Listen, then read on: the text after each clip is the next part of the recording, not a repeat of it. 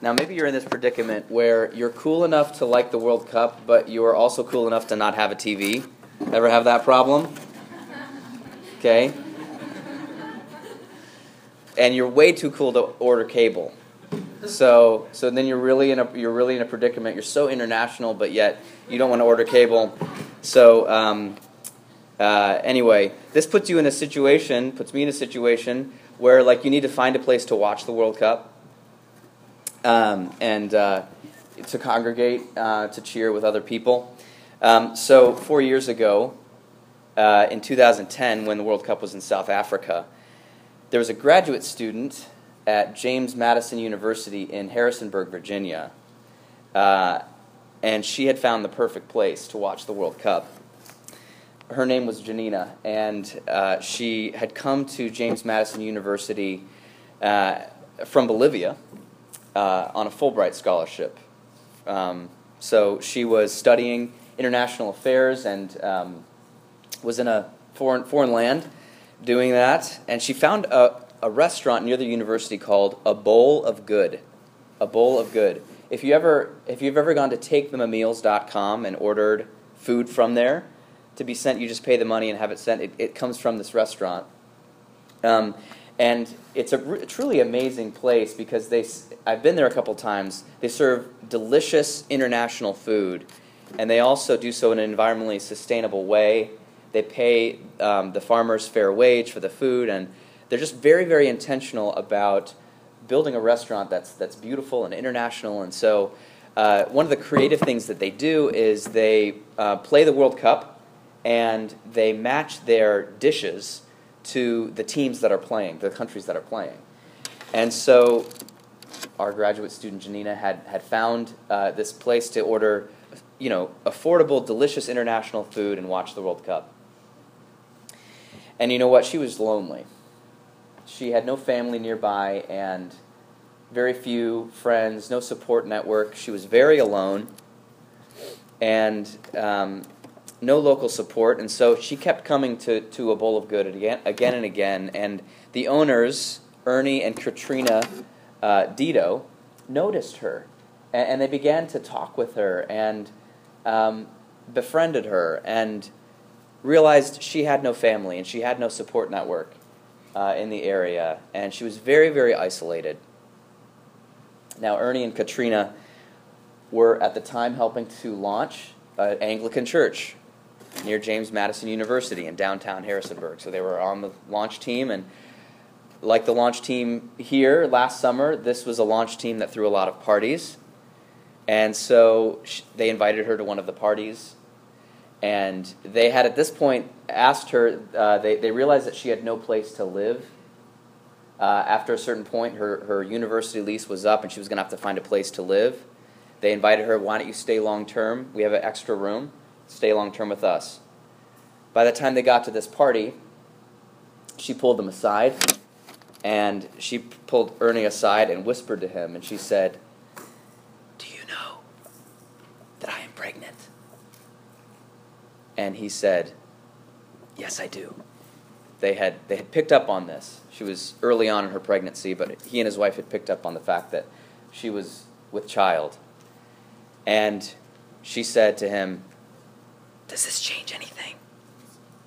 And he looked at her and said, No, it doesn't. Up until that point, Janina was desperate. She had one level of desperation of, I'm alone without my family, but she had another level of desperation, which was, I'm carrying a child. I'm here on a Fulbright scholarship. My classmates and my friends and acquaintances are pressuring me to terminate the pregnancy, to, to, to end this child's life, so that my future, my bright future as a Bolivian Fulbright scholar, isn't harmed. They're telling me to think about myself to end this pregnancy. And she was between a rock and a hard place and not knowing what she would do.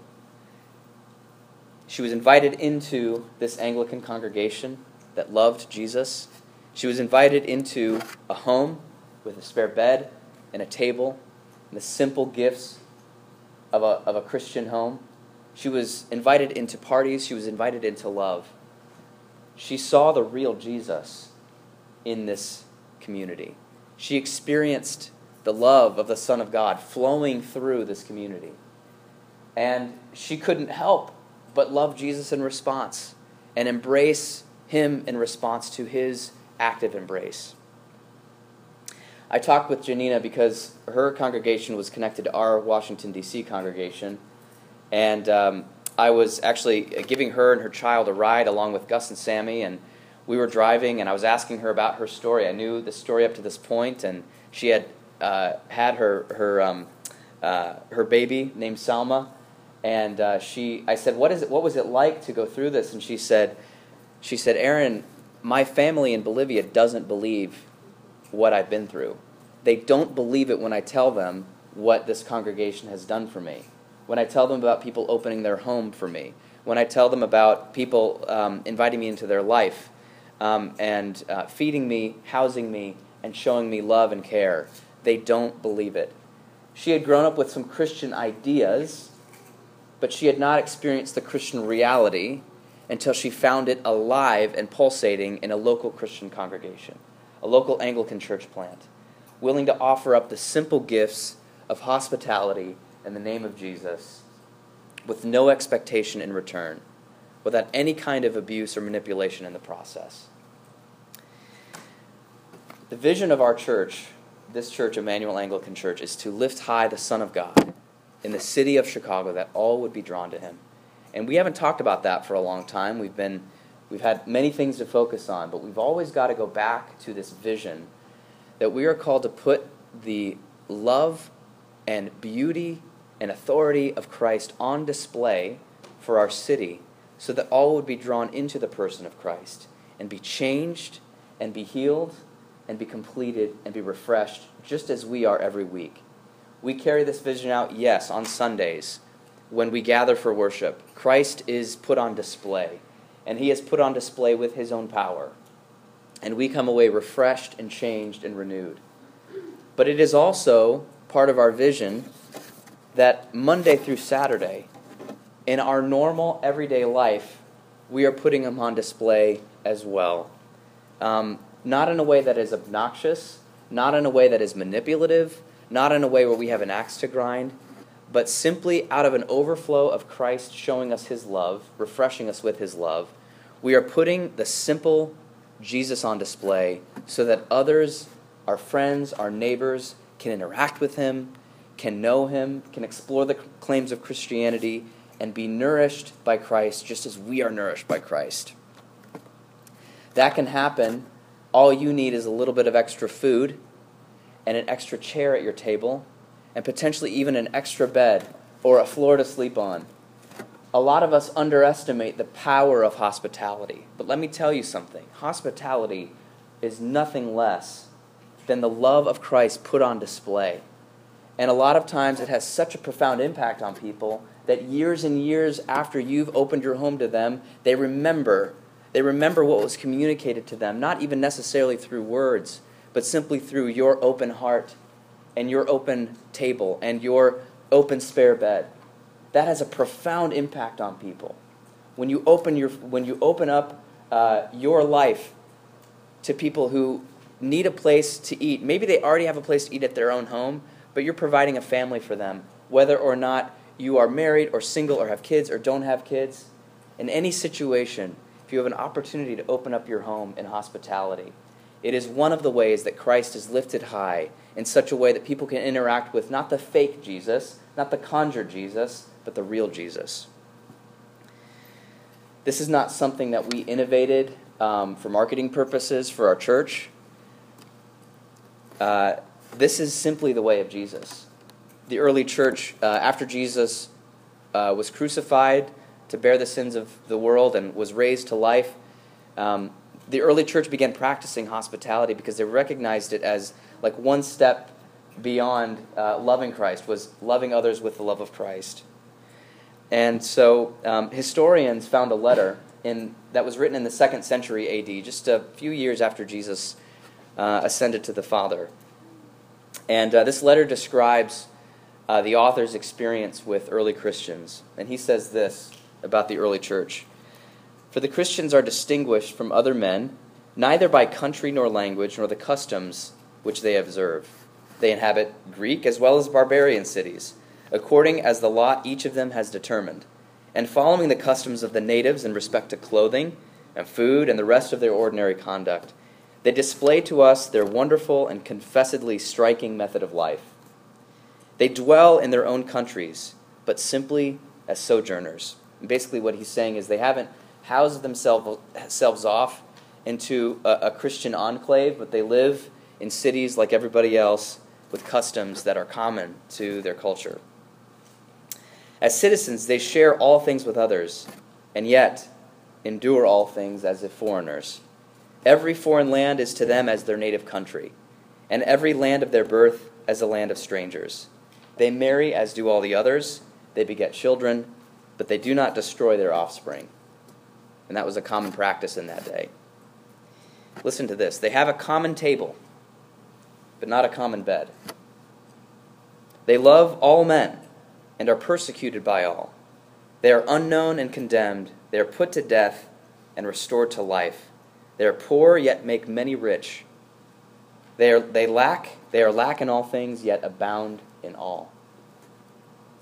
One of the reasons that the early church grew so quickly um, is because it committed itself to simply putting the love of Christ on display through hospitality. It didn't grow because of grandiose plans. It didn't grow because of fancy marketing. It didn't grow through tricks the early church grew because they displayed the love of Jesus. And in many cases, they displayed the love of Jesus to the people that no one else would love. There was a plague that swept through the Roman Empire at one point, and some of the only people to offer hospitality and medical care to those who were dying of the plague were Christians. Many lives were saved, and many lives were blessed by the Lord simply because Christians were not afraid to welcome in the stranger. One of the guiding documents that the early church had in the ways of hospitality was what we have in front of us the letter to the Romans, written by Paul. We're going to be in this text for the next two weeks. These are the last two weeks in this series on friendship and hospitality. Um, this week, I want to look at three qualities of Christian hospitality as laid out in uh, the Epistle to the Romans. The first quality of Christian hospitality is that it is genuine, not gimmicky. Christian hospitality is genuine, it's not a gimmick. Um, a, a gimmick is a, is a bait and hook technique that appeals to the lower instincts of others. And, and it quickly turns into I actually have been doing this because I really want something from you. It, so it quickly turns into it's an offering of something cool and good and the best deal you've ever seen, but it quickly turns into a hard sell. That's what a gimmick is. A gimmick uses fine print and smoke and mirrors to win people over um, so that you can get something from them. A gimmick triggers emotions, uh, yet is unworthy of an emotional response. It triggers emo. It's like clickbait. You know, the, the, the, the many things that you know, you see coming across your Facebook newsfeed of like, you know, these two children took out a stick and you'll never believe what happened next. Um, and you click on it and you're like, you're manipulating my emotions through this video, and yet this is unworthy of a, an emotional response. It's kitsch. That's what kitsch is. Kitsch is a gimmick, is smoke and mirrors, is manipulation. It's empty on the inside and beautiful on the outside. A gimmick seeks commitment but is truly unworthy of commitment. And the fact is that uh, we are, we've had to develop a filter so that we can recognize a gimmick for, for what it is. When we see an offer uh, on the radio, on a billboard, in our inbox that's too good to be true, we have to, we have to go, oh, okay, that is a too good to be true gimmick, and they're out for my information, my credit card number, um, and, and then they're going to get me. And um, uh, Christian hospitality is different. Christian hospitality is the genuine display of the love of Christ through food, conversation, and sometimes an overnight stay. It is never a means to an end whereby we earn favors for ourselves or take advantage of our guests. It's never a means to an end. That would be a gimmick. Instead, it is the love of Christ joyfully and willingly poured out for our friends and neighbors with the power of Christ and with the love of Christ. We put that love on display when we open our tables and open our homes. Let's read together verses 9 through 15 of Romans 12. Just let these words wake your imagination to what our community would look like if we begin to prayerfully receive these encouragements. Let love be genuine. Let love be genuine. Abhor what is evil, hold fast to what is good. Love one another with brotherly and sisterly affection. Outdo one another in showing honor. Do not be slothful in zeal. Be fervent in spirit. Serve the Lord. Rejoice in hope. Be patient in tribulation. Be constant in prayer. Contribute to the needs of the saints and seek to show hospitality. Bless those who persecute you. Bless and do not curse them. Rejoice with those who rejoice, and weep with those who weep. There are a lot of commands here, but what I see in a theme in this text is a genuine openness around a meal, in a meal context, to the stranger and to our fellow brothers and sisters. Uh, Christian hospitality flourishes when our hearts are open to our guests. We are willing to connect with them and we're willing to become relationally invested in their life. Um, their lives might bring us joy and their lives might cause us to weep. Love is genuine, as verse 9 says. It leads to brotherly affection in verse 10, brotherly and sisterly affection. In verse 15, it causes us to both weep or rejoice, depending on the life circumstances of the people that we've welcomed into our home. Um, so it is the openness of the heart, it is the openness of the hearth. Um, listen, if we, if we weep with those who weep, um, we are listening to them. We are listening with empathy. We are uh, asking them follow up questions and um, even imagining what it's like to be them. If we're rejoicing with them, we're actually, in some cases, putting aside our own grief, not because we're repudiating it or because we're hiding it, but simply because we are entering the world of somebody else whose story we are open to, curious about, and interested in. And we're doing so around a table and a meal that is offered up in the name of Jesus. Who in our city will do this? Who in our city will open up their home and their table to someone they can't get anything from and simply listen to them and ask them about their life and even share about your own life? And to do so in a way um, that's not trying to win them over or gain points or gain status. This is truly a gift from the church to the people of the city that houses the church. We're going to have a, our next sermon series is going to be called Praying the Psalms.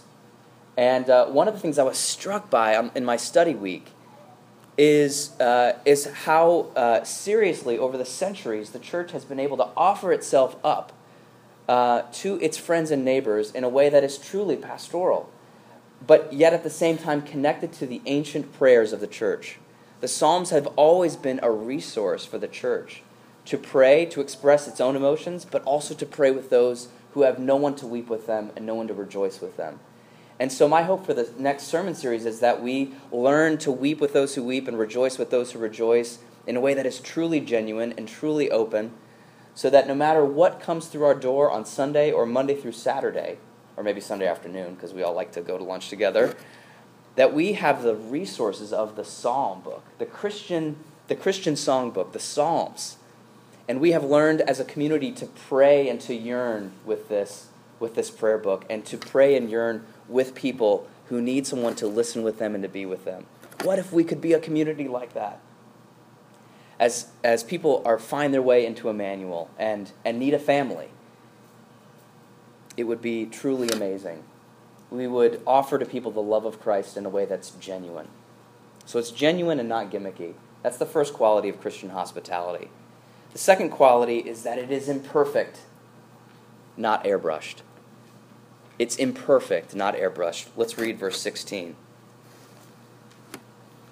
Live in harmony with one another and not live in harmony around one another, if you're really with people It's warts and all, my friends. Live in harmony with one another. Um, do not be haughty, but associate with the lowly. Never be conceited. Um, we are often airbrushing ourselves, editing our own lives through social media. You know what? I use social media, and it's not like it's some bad thing, but let's recognize what we're doing when we're posting our pictures and posting our status updates. We are putting forward, in many cases, the best possible picture of our life. The biggest adventures that literally blow our minds, um, the, the, uh, the uh, adventures and sh- images and videos that make our lives seem more exciting and more beautiful and more interesting than they actually are. We are marketing ourselves in many cases, and it's a lie a lot of the times.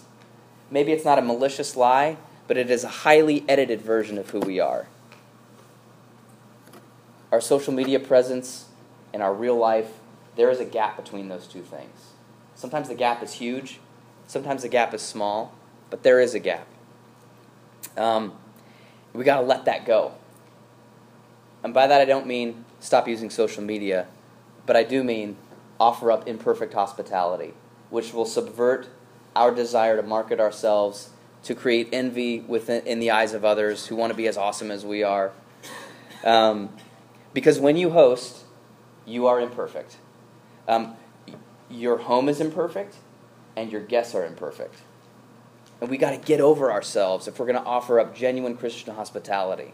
We've got to get over our desire to be seen as awesome and perfect and beautiful and highly edited when we offer up hospitality. Hospitality is different than entertaining in the sense that it's not a contest for, for strength, for beauty, for good taste, for outdoing ourselves. Our blemishes will get shown and be on display. Our possessions and our faults will be open to the scrutiny of others. Our parenting style will be open to the judgment of others when we offer up our hospitality. Um, if we would regularly do this, we've got to be willing to say, Come, this is how we live. And we're ordering a bucket of KFC so that you can come over and just hang out with me at my table. But this is how I live. Sure, we clean up, but it is not a contest. It is not putting our best foot forward. When we live in harmony with one another, as verse 16 says, when we are not haughty but associate with the lowly, when we're not conceited, it's not so much that we're trying to have a humble heart, although that's important, but we have a new freedom. We have a new freedom. If we don't have to be awesome, we have a new freedom to welcome in people into our imperfection more often than we would. It's a new opportunity to love people. It's a new opportunity to put the love of Christ on display in its simplicity without any pressure to market ourselves. Um, the early church and the current church is at its best when it's offering hospitality to the people who are vulnerable to injustice and exploitation. At its best when we're offering up hospitality to the powerless, to the poor, to the widow, to the fatherless, and the elderly, and those who are pregnant and those who have terminated their pregnancy and they're locked up in guilt need to hear about the love of Christ, to those um, who offer us no value to our social mix, um, no advantage, people who bring in awkwardness, people who bring in need. That's the church at its best. It's the love of Christ, imperfect in appearance, but very effective. I was thinking of a fire hose and how if you, uh, if you look at the fire hoses that are uh, hanging up in the firehouses around Chicago, they're big, industrial sized, you know, rough and tumble fire hoses. But they're, they've got huge openings and they get the job done. They don't look pretty, but they're incredibly powerful. And that's what Christian hospitality sometimes looks like, many times look, looks like. It's imperfect, it's not grandiose, it's not necessarily beautiful, but it is powerful. So, number one, it's genuine, not a gimmick. Number two, it's. Um, uh, gotta look at my notes. It's imperfect. Number three, it is pursuing, not passive. It's pursuing, it's not passive. Let's read again verse 13. Contribute to the needs of the saints and seek to show hospitality. The word seek to show hospitality uh, is the same word uh, that is often uses, uh, used uh, in, uh, in the writings of the New Testament to describe uh, pursuing someone, hunting somebody down, and in some cases, persecuting. So um, the, the one form of this verb Paul used to describe his relationship to the early church before he became a Christian. So he was persecuting them, he was hunting them down, looking for them, um, and he's using the same word, although a slightly different meaning, to describe how you find people that you're going to show hospitality to. You have to find people. Um, just to underline this point, let's look at the last two verses of our text, verses 20 and 21. To the contrary, says, instead of getting vengeance, to the contrary, if your enemy is hungry, feed him. If, you're, uh, if he is thirsty, give him something to drink. For by doing so, you will heap burning coals on his head. Do not be overcome by evil, but overcome evil with good. This text is suggesting that we're showing hospitality even to our enemy, which is incredibly bold, incredibly active, and even there's this element of surprise. There's this element of, wow, I wasn't even expecting that. But no, okay, we're enemies, and yet I'm inviting you around my table. I'm creating a Psalm 23 moment for you, even though you hate me, even though you're opposed to me. I want to dine with you, and I want to offer you grace. Um, Hospitality is a symbol of God's aggressive love, of God's pursuing love.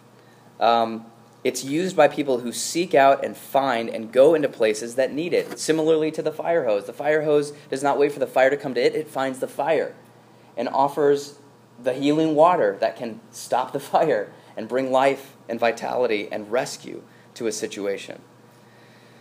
Um, and this takes an open heart. It takes for praying for and watching for opportunities that come our way. I read recently of a story of um, a couple that, uh, that attends our, our sending church, Church of the Resurrection in Wheaton. The names are Jim and Margaret Bell. And um, uh, uh, Jim tells the story of how, like, over the last decade, God has just by His Spirit opened their hearts up to offering hospitality to the stranger. And they have found a way to do that simply through World Relief. They simply told World Relief, hey, we're willing. And they said, okay, when we have refugees coming in, we'll let you know. And we just want you to house them and feed them for as long as you have the opportunity to do that. And so he tells the story of um, after September 11th, there were some Afghani refugees that came in. Five Afghani ladies and a two year old boy named Faisal stayed in their home for three weeks. Um, and uh, World Relief staff, he said, would just pick them up from the airport and deliver them to their door. Because he says we had never interacted with refugees before, we were understandably nervous, as I would be as well. Um, but World Relief assured us that their staff would be in touch with them. When the refugee family arrived at, uh, at our door, one of them, Nasreem, was able to speak passable English and explain their situation. And here's what happened before they arrived at the Bell's house. There were four ladies in their 30s and an older woman. The older woman's son, uh, the older woman's husband, son, and son-in-law had opposed the Taliban when the latter had set up their camps prior to September 11th and had been killed in the fighting. So the daughter and daughter-in-law, plus two unmarried daughters and grandson, were put in a refugee camp in Pakistan. They flew to New York after being given written, uh, a written certificate as official refugees, but then at the airport they were turned away because the day they came was September 11th, 2001. So during their three week stay in their house, let's say they eventually arrived at the Bell's house. They spent a lot of time in their single room together, but they gradually opened up and ate with them and tried to communicate. Um, they took them to an Afghan grocery store, got Afghani groceries, and they even um, they, they even found a way so that these women could cook on their floors. They're like cleaning the floors because the women really wanted to cook on their floors and make some authentic Afghani food. And, and apparently it was um, incredibly spicy, but also delicious. Um, they talked with them about the love of Christ on the prairie path, walking with them on the prairie path. And they, uh, they even when Christmas came around, um, they invited him into their home again. Uh, they came for a visit. They exchanged presents, um, including a fire truck for Faisal. Here's what Jim says in closing Opening your homes to strangers is not that big of a deal if you have a heart for those who have nothing and virtually know no one. Even with a language barrier, your demonstration of care and acceptance will communicate love, the love, the one language that transcends all others. Now, let me just say this. When we come here to worship on Sundays, we experience the love of Christ in a way we don't even know how to put it into words sometimes. We just come away feeling loved. Christ found a way to love us. He's welcomed us into his home, and he's nourished us, and he's fed us, and he's been united with us. And that changes us. It's powerful. It communicates to us that's how we're made. We're designed to hear the language of love, we're designed to receive it in verbal and nonverbal ways. Friend, I want to encourage you that you have an opportunity to see and witness other people in this city, whether they're Afghani refugees or people in this church or your next door neighbor, neighbor, people that you share a culture with, people that you don't share a culture with you have an opportunity for people inside and outside the kingdom of God to experience the love of Christ in ways that sometimes are verbal, sometimes are nonverbal. It is more powerful than you would ever expect. My prayer is that our community, not out of guilt and shame, but out of an overflow of the love of Christ, offers hospitality to people that is genuine, that is imperfect, and that is pursuing that is true and good and beautiful, and that is the love of Christ. In the name of the Father, and the Son, and the Holy Spirit. Amen.